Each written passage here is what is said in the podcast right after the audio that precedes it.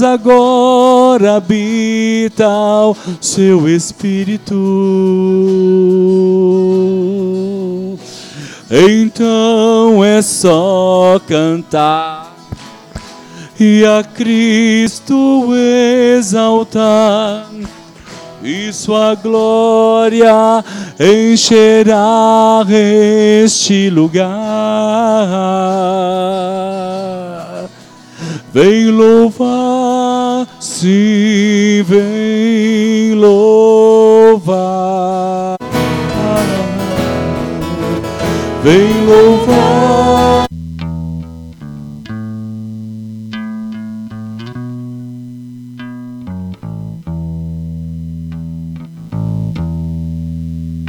Os louvores, Deus habita.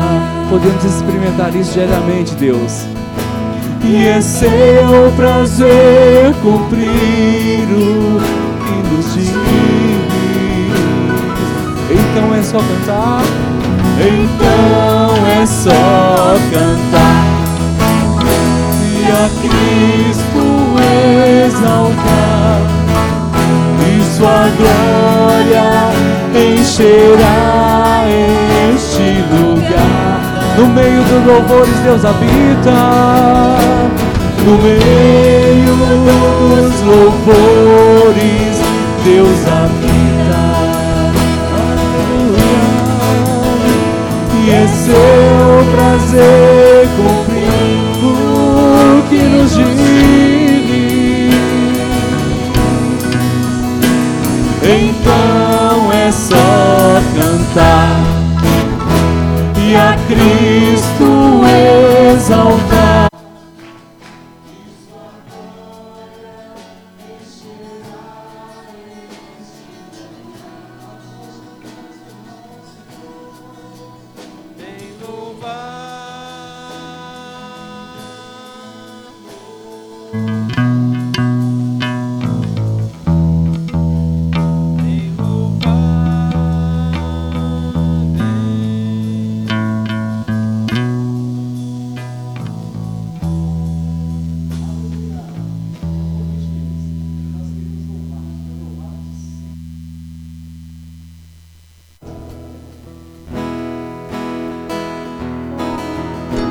Pode nos ajudar com suas palmas, queridos?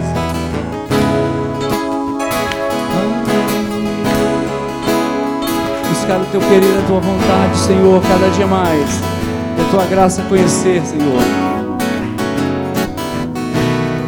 Cante isso com alegria, queridos. Quero louvar-te. Quero louvar-te, sempre mais e mais. Quero louvar-te, sempre mais, mais, buscar o teu querer, tua graça conhecer. Quero louvar-te sempre mais e mais. Quero louvar-te, quero louvar com tudo que tenho que sou, Senhor. Sempre mais e mais, quero louvar pra sempre te adorar, ó Deus. Sempre mais e mais, buscar o teu querer, tua vontade é boa, perfeita e agradável, Senhor.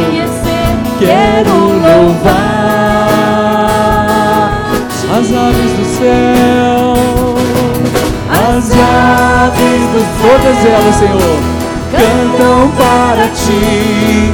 As feras do campo refletem teu poder.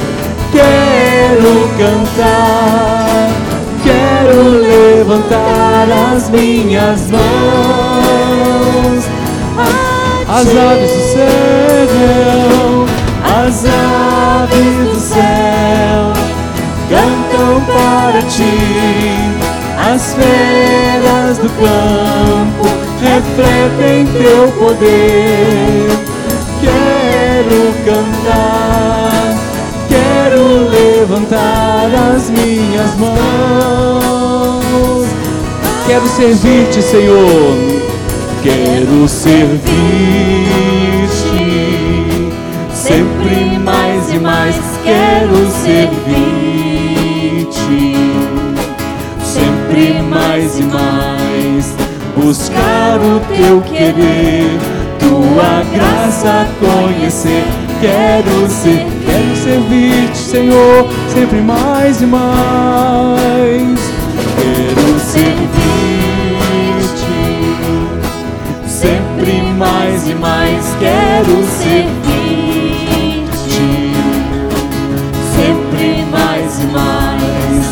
Buscar o teu querer, tua graça conhecer.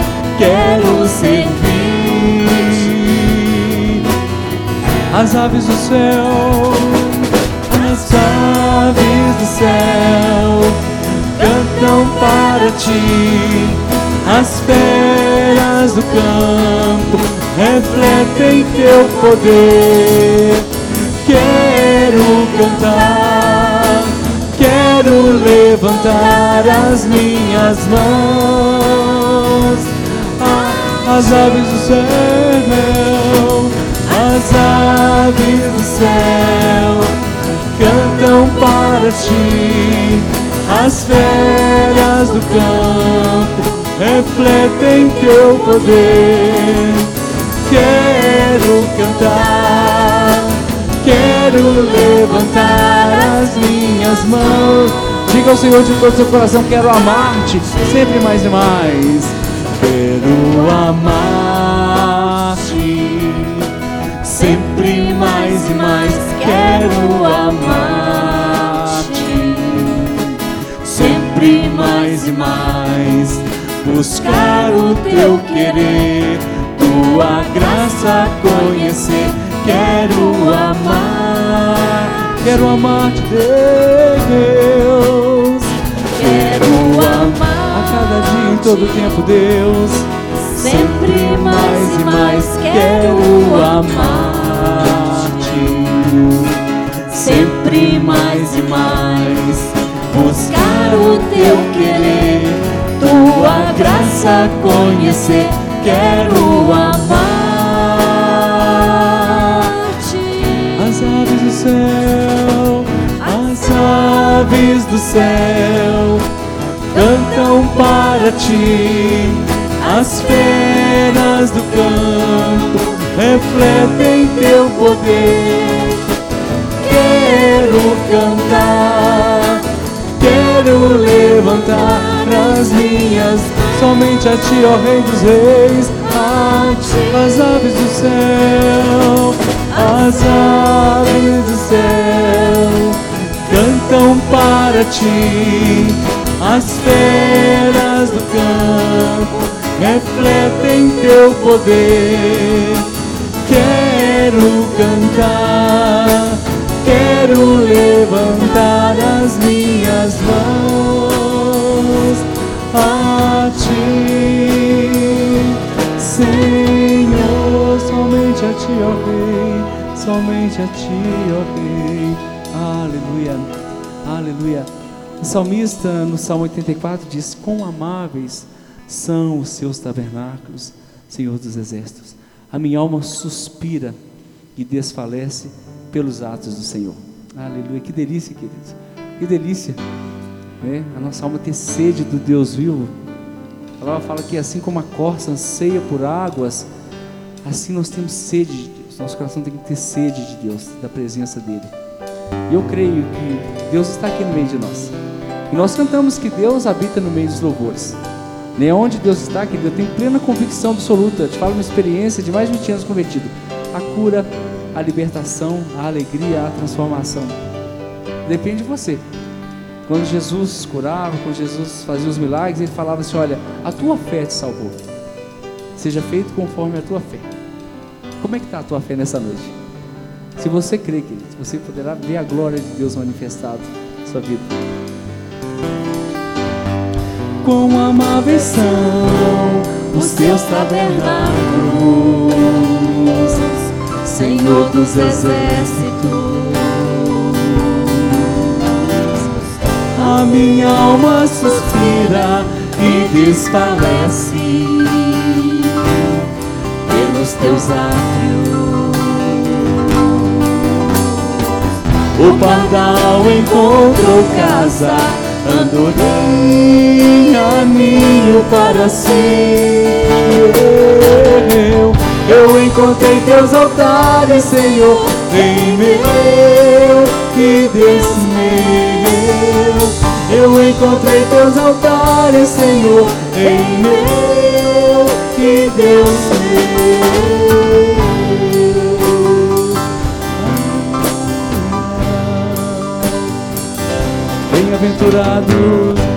Bem-aventurados aqueles que habitam em tua casa, pois um só dia, Senhor, nos teus átrios vale mais que mil. No pardal encontro casa, adorei caminho para si. Eu encontrei teus altares, Senhor, em meu, que Deus me deu. Eu encontrei teus altares, Senhor, em meu, que Deus me deu. Eu encontrei, Senhor, pois o Senhor é só o escudo. Pois o Senhor é sol e escudo, da graça e glória. Não negará bem algum aos que vivem corretamente.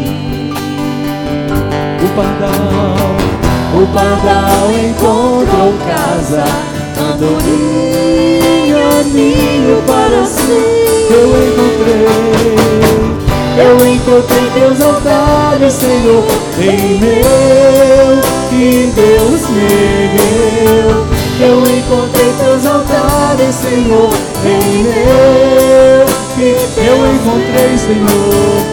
Eu encontrei teus altares, Senhor, em meu, que Deus me deu. Eu encontrei teus altares, Senhor, em meu, em Deus meu.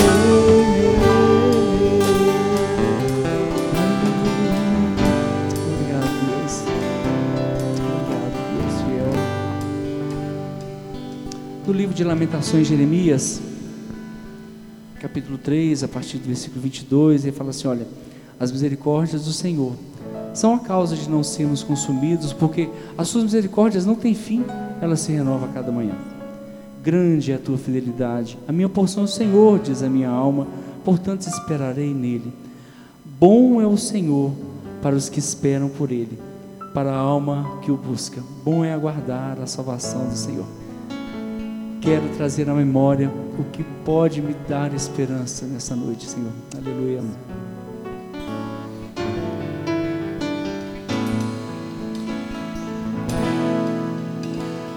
Tantas lutas, tantas dores, num deserto eu pareço estar, mas te entrego os meus temores. Sei que em ti, Senhor, posso confiar. Quero trazer a memória aquilo que me dá esperança. Quero trazer à memória aquilo que me dá esperança. Como é bom poder pertencer ao Deus de amor. Como é bom poder confiar em tua fidelidade. Eu descanso em ti, eu espero em ti. Eu te adoro, Deus de amor. Eu descanso em ti, eu espero em ti. Eu te adoro, Deus de amor. Tantas dores,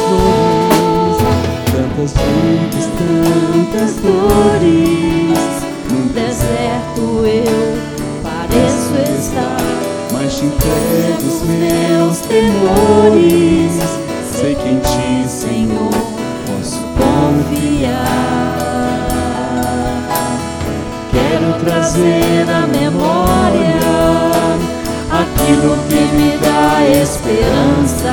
Eu quero trazer à memória aquilo que me dá esperança.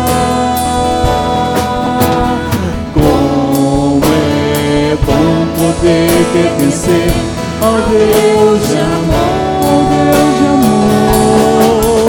Como é bom poder confiar em tua fidelidade.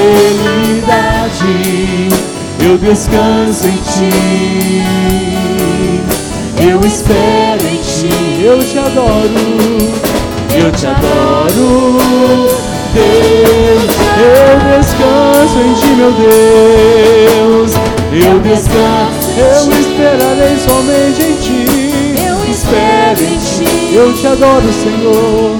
Eu te adoro, Deus de amor. Em ti, Senhor, em ti eu posso me alegrar, com ousadia declarar.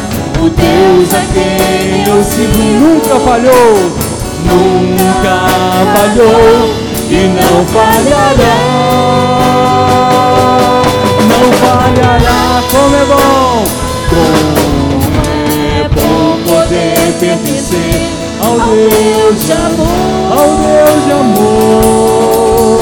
Como é bom poder confiar em tua fidelidade. Eu descanso em ti, eu espero em ti. Eu te adoro, Senhor, eu te adoro, Deus de amor. Eu descanso em ti, Senhor, eu descanso somente em ti, esperarei, eu espero em ti, eu te adoro.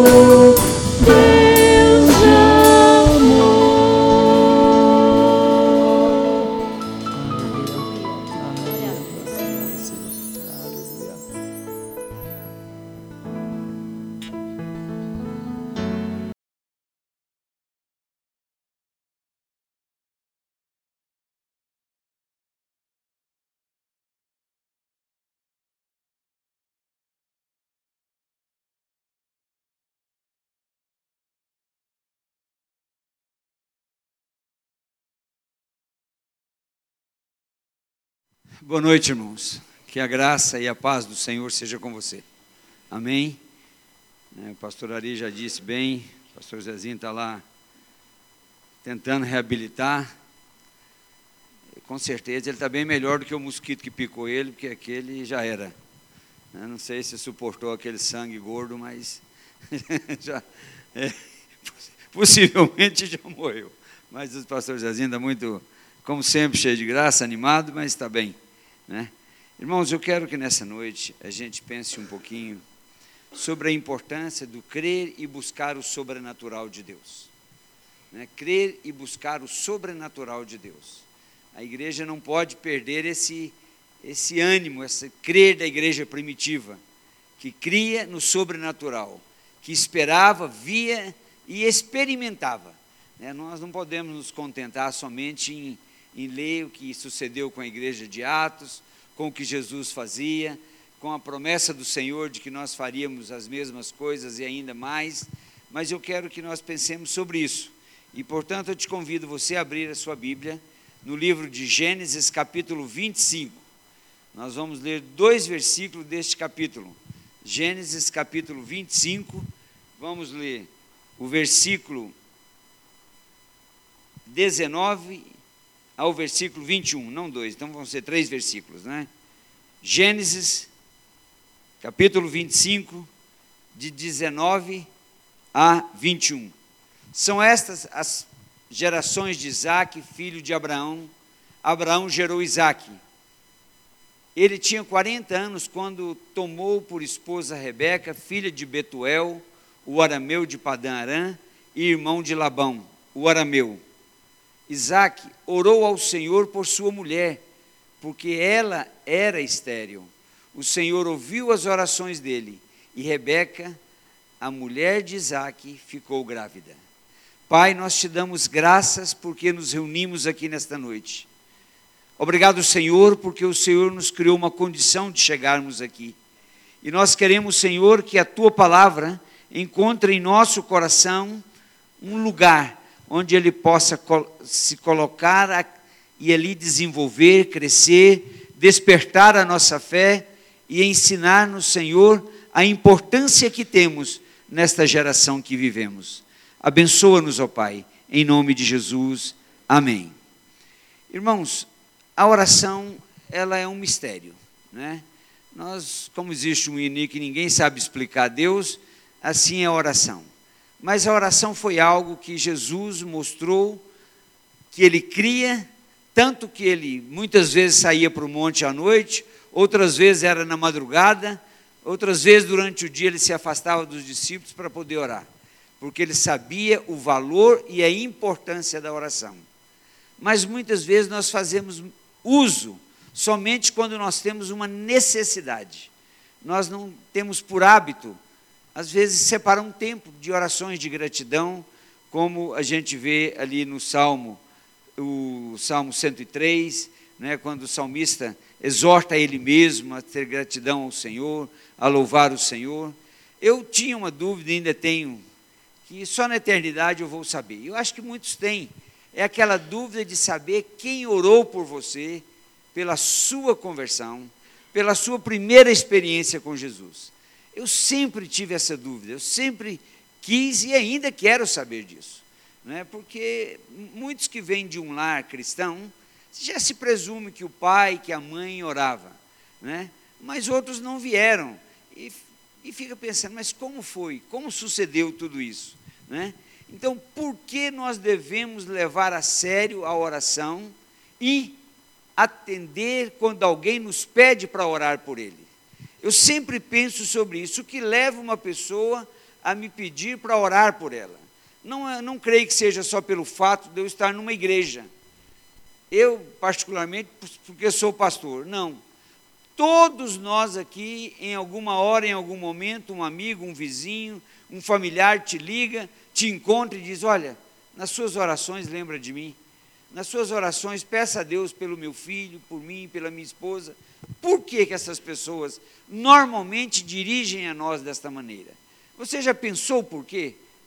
É exatamente porque eles creem, mas não acreditam que eles têm, eles creem no poder da oração, mas eles não acreditam na sua própria oração.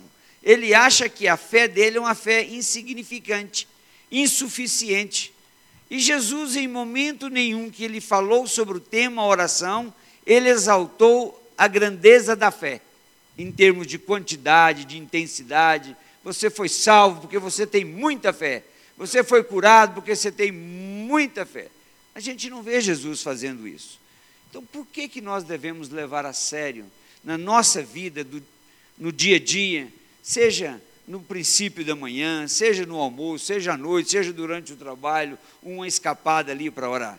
Porque a oração é um método, é um meio, é o caminho de nós termos uma relação íntima com o Senhor, de abrir o nosso coração e dizer verdadeiramente aquilo que sentimos, aquilo que nós queremos, de uma maneira simples, né, como Jesus ensina sobre a oração de entrar no quarto e fechar a porta. Né, a motivação que gerou essa palavra foi exatamente aqueles que oravam para serem vistos, mas ele disse, olha, entra no seu quarto, fecha a porta, ora em secreto, e seu pai que vem em secreto te recompensará publicamente, ou seja, as pessoas vão ver o resultado da sua oração. Tanto que, quando neste texto que nós lemos aqui, você vê que Isaque se depara com uma situação dentro da sua casa. Qual era essa situação? A esterilidade, né? A esterilidade. Isaque, esposo de Rebeca, não podia ter filho. Mas a palavra diz assim, Isaque orou ao Senhor em favor da sua mulher, porque era estéril. Como é que nós qualificamos essa oração? Orar em favor de alguém significa o quê? Interceder. Interceder é o quê? É se colocar no lugar do outro, né? Um exemplo prático. Se alguém chega e fala, olha, ô Lincoln, você podia conversar com o pastor Ari? Para todo culto de terça-feira, no final a gente tem um churrasco aí, né? Então, quer dizer, o que é que eu vou fazer? Eu vou interceder em favor daqueles que sentem a necessidade. Não sei se eu vou ter êxito, mas pelo menos eu vou tentar, não é? Isso é um caso diferente aqui, né? Mas veja que Jesus ficou, uma das orações de Jesus que marcou grandemente o seu ministério, foi a oração ou a intercessão sacerdotal. Lá de João capítulo 17, né? Quando ele colocando diante do Pai, ele faz uma oração, mas nós vamos focar aqui basicamente no versículo 14, 15 e 16 de João 17, onde ele diz, eu lhes tenho dado a tua palavra, e o mundo os odiou, porque eles não são do mundo, como também eu não sou. Eu não peço que tires do mundo, e sim que os guarde do mal. Eles não são do mundo, como também eu não sou. Santifica-os na verdade. A tua palavra é a verdade. Veja, essa é uma oração onde Jesus se coloca diante do Pai para dizer, olha, Senhor, o que eu quero não é que o Senhor tire eles do mundo. Não é isso que eu quero, não. O que eu quero, Pai, é que o Senhor os guarde do mal, que o Senhor os livre dos ataques do diabo, que o Senhor os fortaleça nos momentos de dificuldade, de fraqueza, eles sejam supridos. Por quê?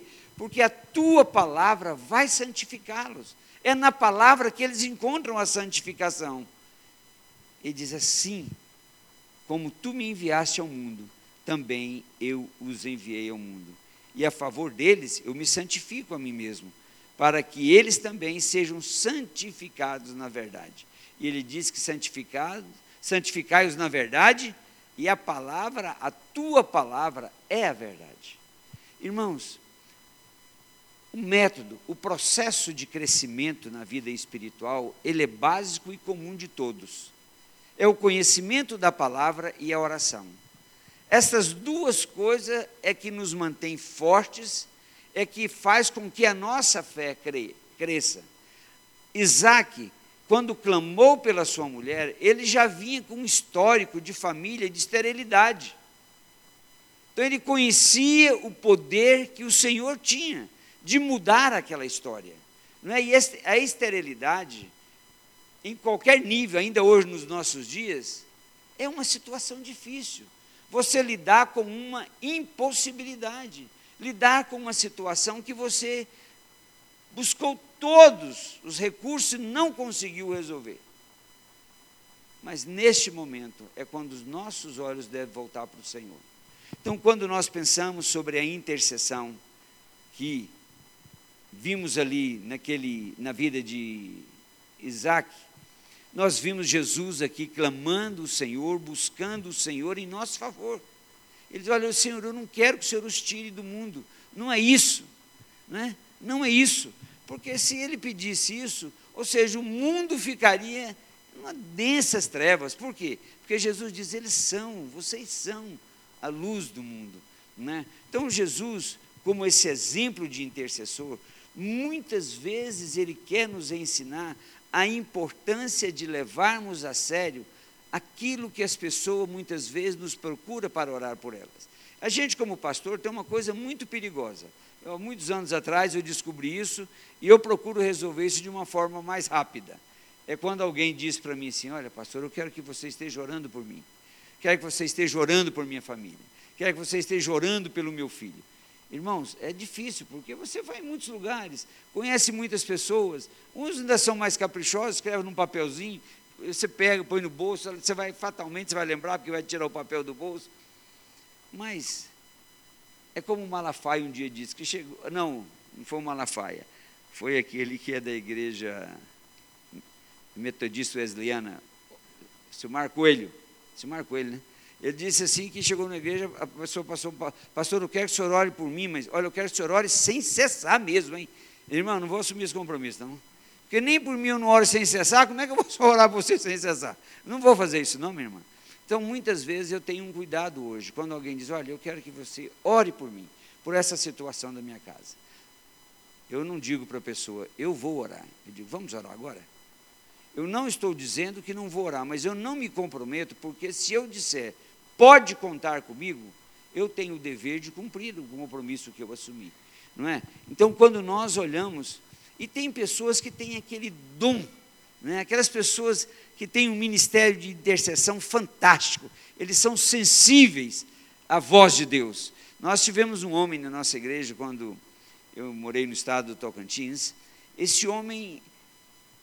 Eu acho que eu conheci só 2 homens na vida até hoje que oram como poucos de nós oramos. E um era este homem. E um dia, tínhamos na nossa igreja um homem que aos 45, 46 anos de idade, ele recebeu uma visitação extraordinária do Espírito Santo. Era um homem muito, era um crente, vamos chamar assim, um crente carnal, né? Mas esse homem recebeu uma visitação tão poderosa de Deus, e Deus deu a ele por uma palavra profética que estaria entregando a ele um ministério de libertação. Mas, irmãos, você tenta imaginar ele fala, essa palavra chegando para uma pessoa que nem sabia o que era libertação, e crente há tantos anos na vida dele. Mas aquilo foi algo tão de Deus... que no outro dia cedo, aquele homem amanhece na minha casa, bem cedo, e diz, Lincoln, me empreste todos os livros que você tem sobre esse tema, sabe? E aquele homem debruçou sobre a Bíblia e sobre os livros, que era uma coisa impressionante, que qualquer um poderia chamá-lo de fanático, porque ele realmente radicalizou. E um dia eu estou lá em casa, ele chega assim e fala, Lincoln, vamos ali comigo. Eu estou sentindo que nós estamos indo lá no centro de Macumba. Nós vamos lá. Nós vamos lá orar por aquele pai de santo lá. Aquele homem está precisando ser salvo. Eu falei, vamos embora, meu irmão, agora. Era meio-dia, nós fomos para lá.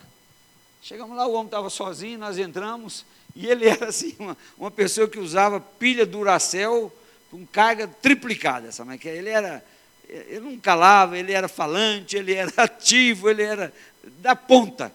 E ele chegou lá e já falou para o cara, olha, quero dizer para o seu filho, você precisa ser salvo, você precisa de Jesus, porque você vai morrer e vai para o inferno. Porque isso tudo aqui ó, é obra do diabo para te matar. E você vai. E quero dizer mais, esse dom que o diabo tem usado em você, porque é ele que usa, viu? Foi Deus que te deu. Então você trata de mudar essa situação aí. E e fomos ali, vamos orar por ele. Vamos cá, vem, você aceita Jesus agora, e no seu... Ele era todo apavorado. Aí oramos, fomos embora. Domingo eu estou na igreja, chega um irmão que morava a 50 quilômetros da nossa cidade, membro da igreja, e ele diz assim para mim, pastor, sexta-feira, meio-dia, você estava onde? Eu disse, por quê? Ele falou, eu vou te explicar. Eu estava lá na fazenda trabalhando, e Deus disse para mim, pare agora tudo que você está fazendo, e vai orar pelo Lincoln. Tem um homem que está com ele lá. Eu não sei quem é, mas eles precisam urgentemente de uma cobertura de oração neste momento. Eu falei, eu vou te contar, meu irmão. Esse outro irmão também era da igreja, disse, o irmão passou lá em casa e me convidou para nós ir lá no centro de Macumba, evangelizar lá o líder e orar com ele. E falou, pastor do céu, você não faz isso mais sem pedir que as pessoas estejam orando e intercedendo por você. Pastor, você não sabe o que estava ao redor de vocês quando vocês entraram naquilo ali.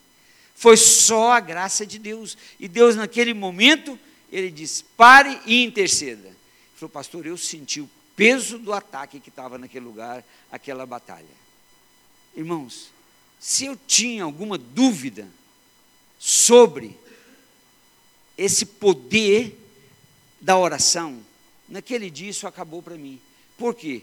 Porque Deus havia levantado um homem para ser uma cobertura para aquele momento de batalha que nós estávamos ali. Quando nós olhamos a vida de Jacó, Jacó chama os seus filhos, impõe as mãos sobre cada um deles, abençoa e profetiza sobre a vida deles. Ou seja, no mundo natural, isso poderia ser uma coisa até sem muito significado, mas no mundo espiritual nós podemos ver o destino de cada profecia da qual ele liberou sobre os seus filhos. Então, o que isso nos mostra? Que Deus está atento às nossas orações.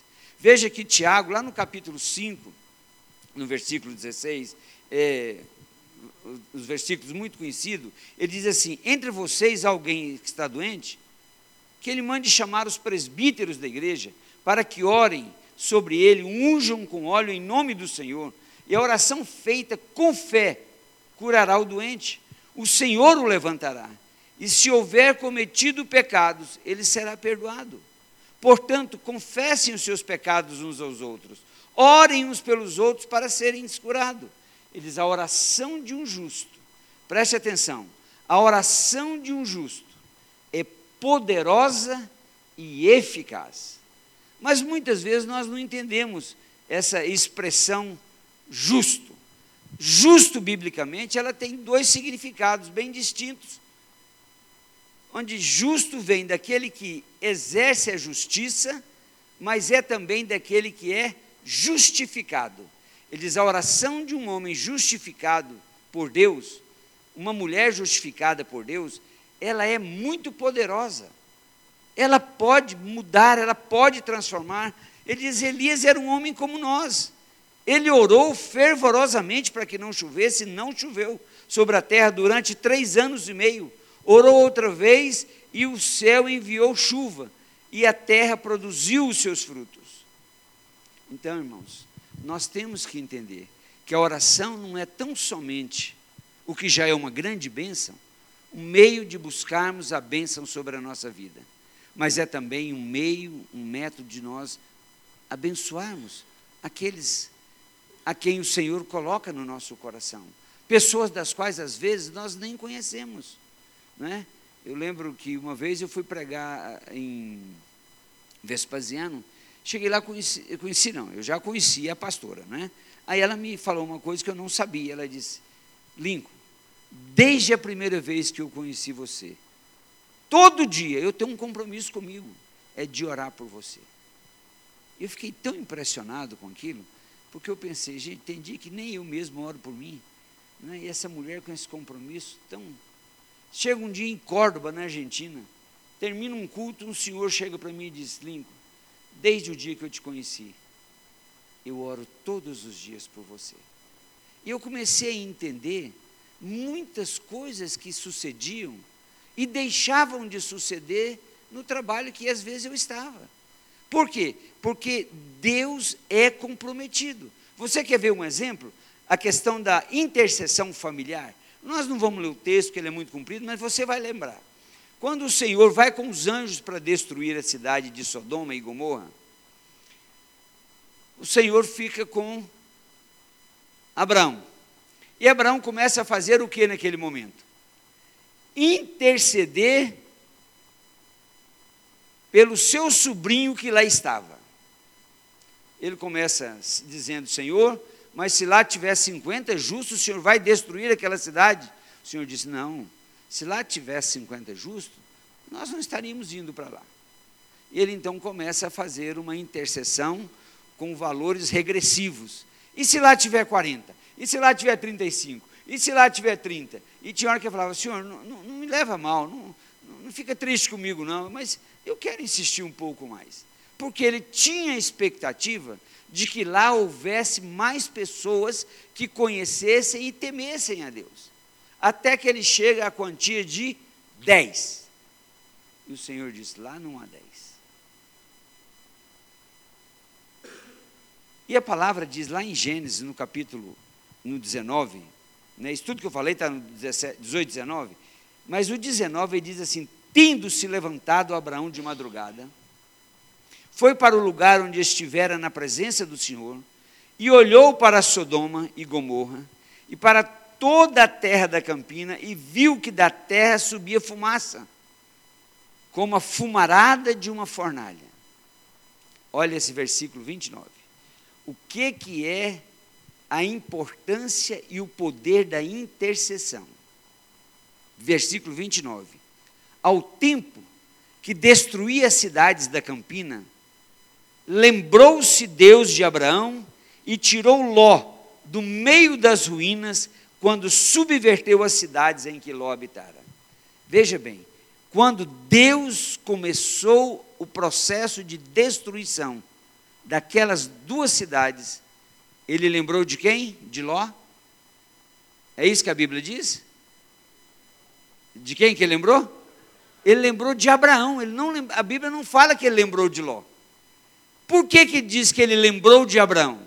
Porque Abraão havia intercedido ao Senhor por Ló, que era o seu sobrinho. Sabe, irmãos, muitas vezes Deus nos desperta a orar por alguém e nós não damos importância, porque pensamos que aquilo não tem muito valor. Eu já vi tantos testemunhos de livramentos de filhos que a mãe sentiu um peso de oração numa determinada hora do dia ou da noite, foi orar por eles, e depois ele chega e conta uma história que ele devia ter morrido, ou por um assalto, ou por um acidente. Por quê? Porque Deus quer nos ver como intercessores para trazer bênção, livramento, salvação, né? Eu lembro que eu contei aqui, existe um livro do Kenneth Hagin, chamado O Nome de Jesus. Esse livro eu li, ele deve ter uns 40 anos atrás, talvez, uns 30 anos tem, que eu li este livro. E dentre muitos testemunhos que tem ali, um dos que mais me marcou, e que eu lembro que um dia eu preguei isso aqui e mencionei esse testemunho, foi um dia em que D.L. Moody, um evangelista americano, foi pregar numa cidade, e chegou lá quando ele era um evangelista.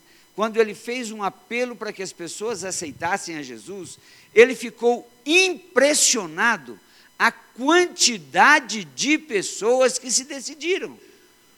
E ele disse, não, esse pessoal não entendeu o que eu falei. Não pode, hein? Tanta gente desse jeito. E ele então faz novamente uma explicação do evangelho, da salvação, e pede às pessoas que levantem suas mãos, aqueles que querem receber a Jesus.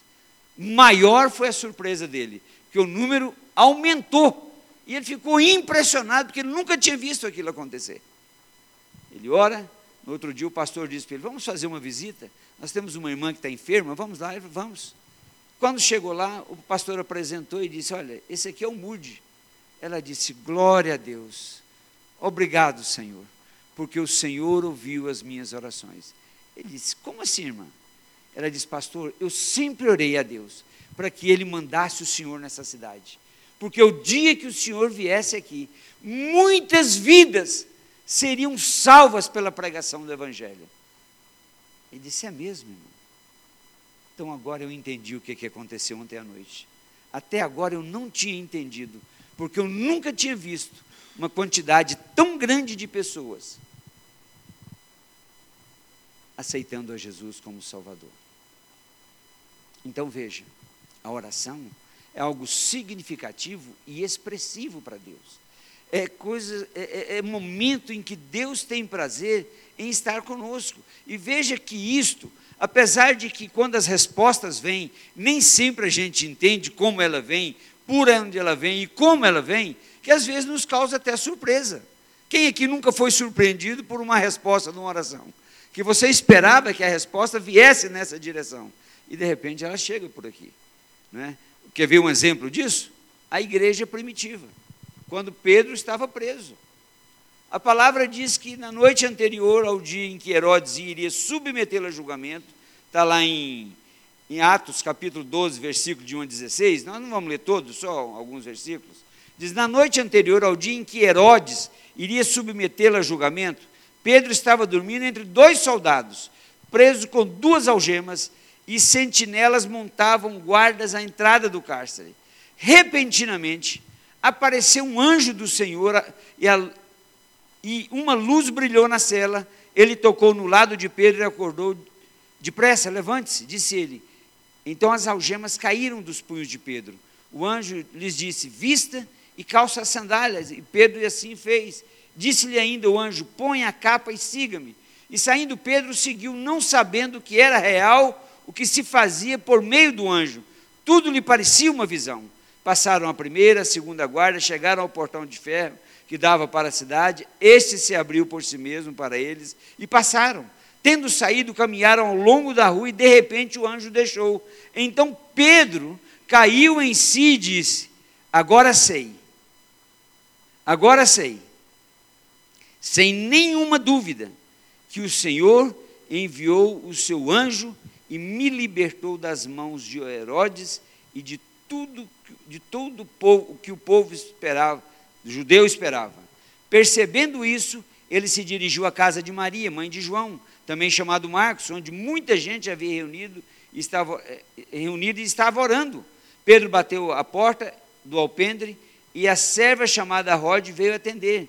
Ao reconhecer a voz de Pedro, tomada de alegria, ela correu de volta sem abrir a porta e exclamou: Pedro, está à porta. E eles disseram: você está fora de si. Né? Insistindo em afirmar que era Pedro, disseram: deve ser o anjo dele. Mas Pedro continuou batendo e abriram a porta e viram. O que a igreja estava fazendo naquele momento? Orando por Pedro. Mas possivelmente, o que a igreja havia determinado que Deus fosse fazer era obter a inocência dele no julgamento do outro dia. Eles esperavam um milagre pela absolvição dele, que ele ia ser julgado no outro dia.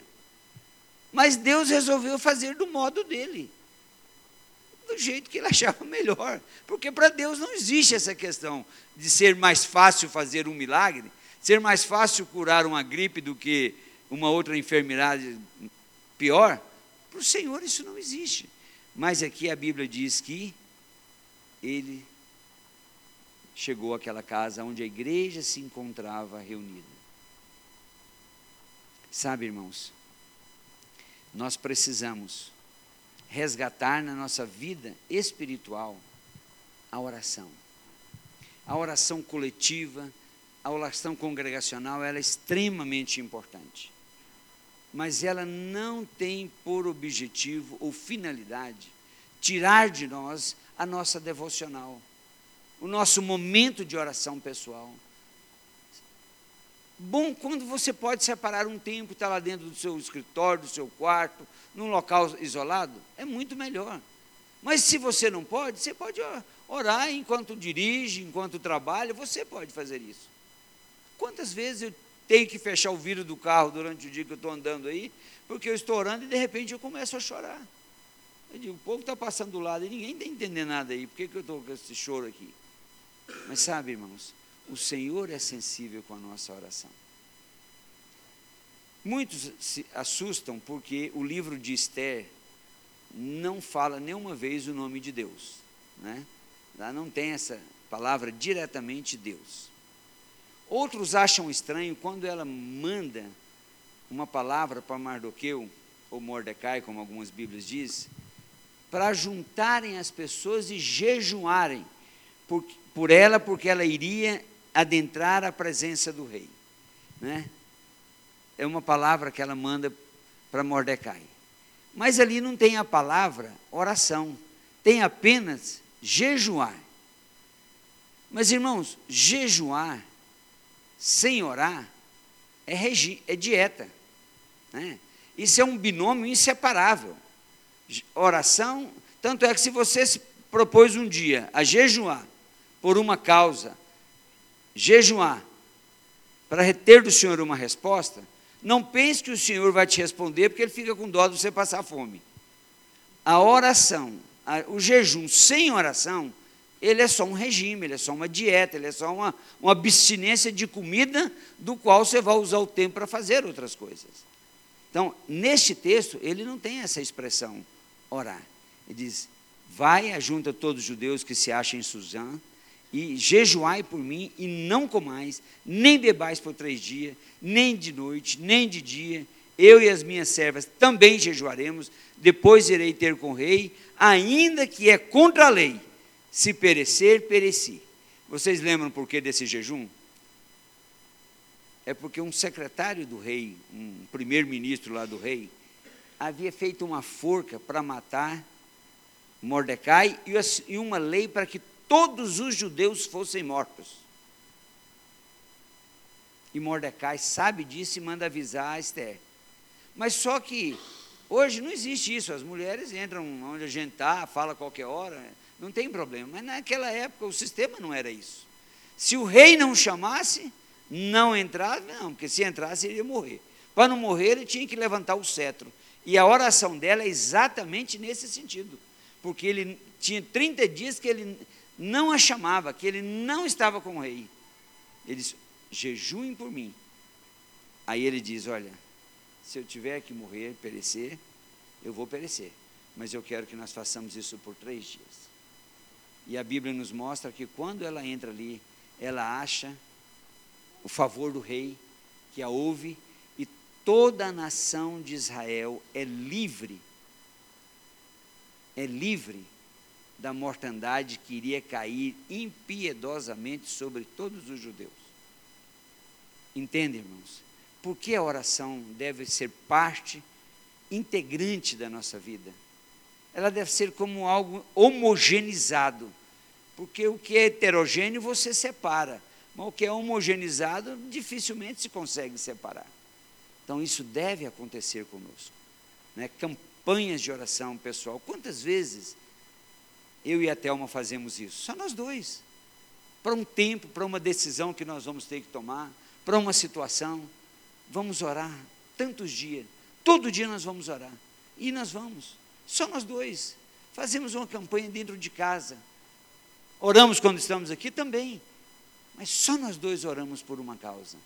Então, irmãos, eu quero que você guarde isso, nós precisamos crer e buscar o sobrenatural de Deus. A palavra diz que ele não mudou. Então eu quero te convidar a ficar em pé, e nós vamos orar.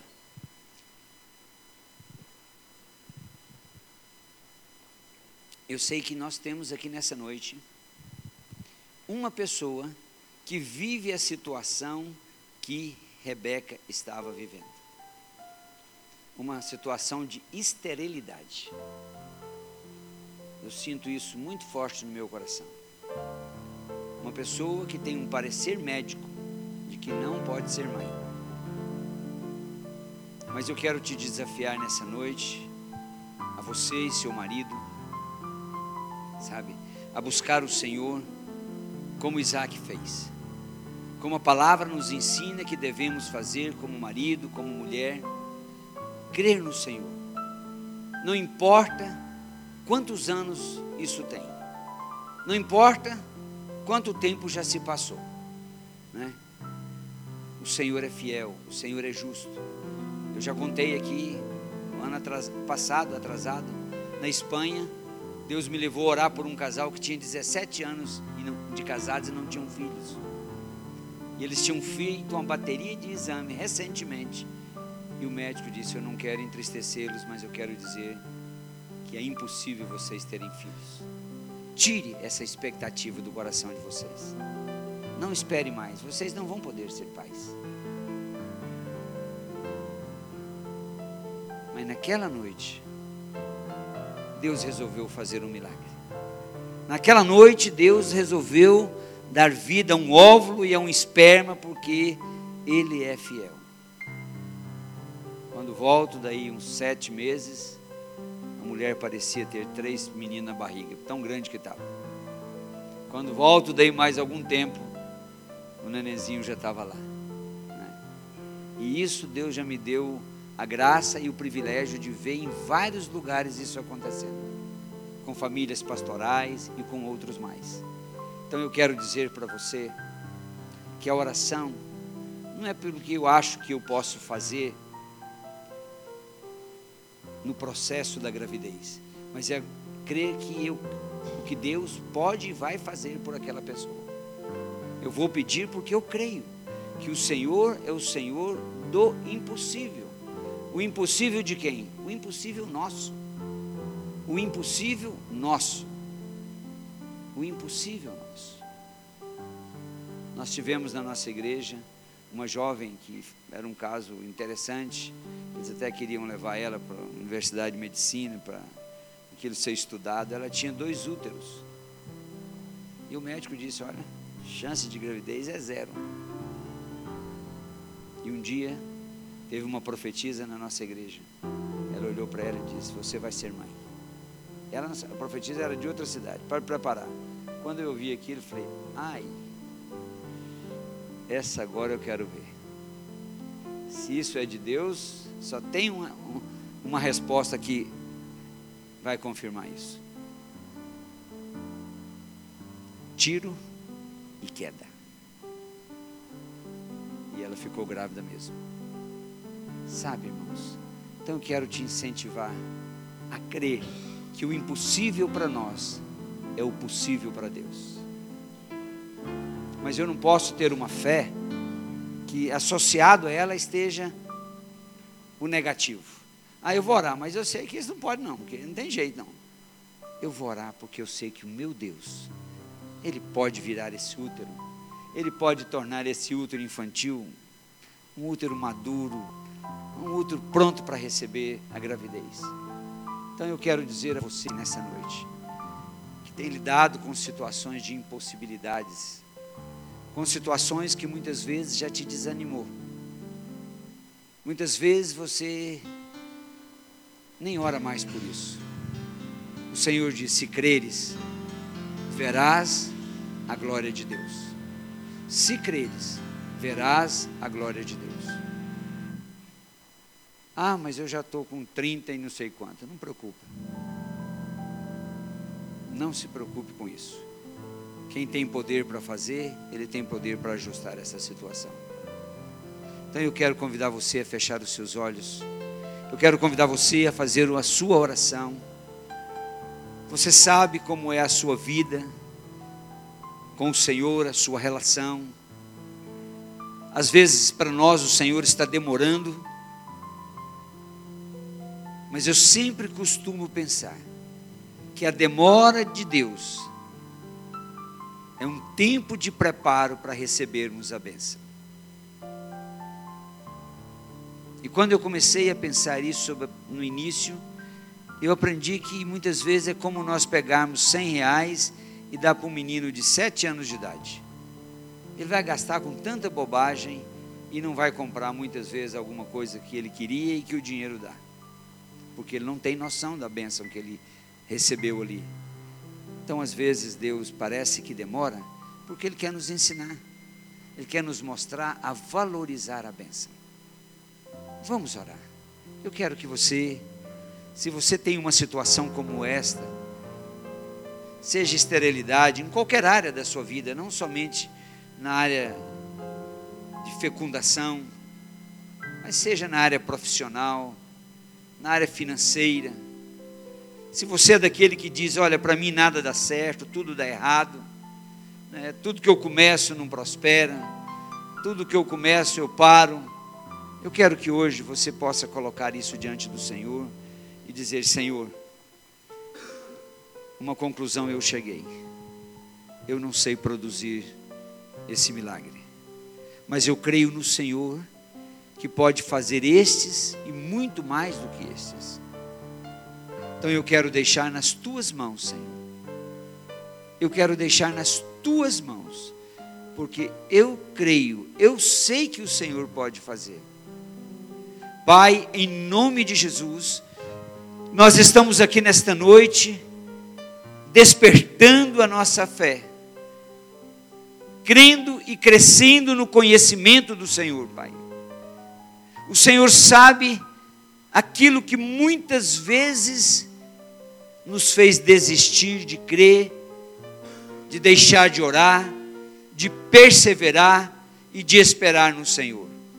Mas Pai, em nome de Jesus, nós hoje buscamos no baú das coisas esquecidas, no baú das coisas que resolvemos não mexer mais, crendo que o Senhor é o mesmo de ontem, o mesmo que deu aquele filho a Rebeca, o mesmo que livrou Daniel da cova dos leões, o mesmo que livrou os jovens da fogueira, da fornalha. O Senhor não mudou, Pai, e eu te peço, Espírito Santo de Deus, que o Senhor tenha plena e total liberdade para quebrar em nosso entendimento, em nosso coração, toda frustração, como nós ouvimos domingo pela manhã.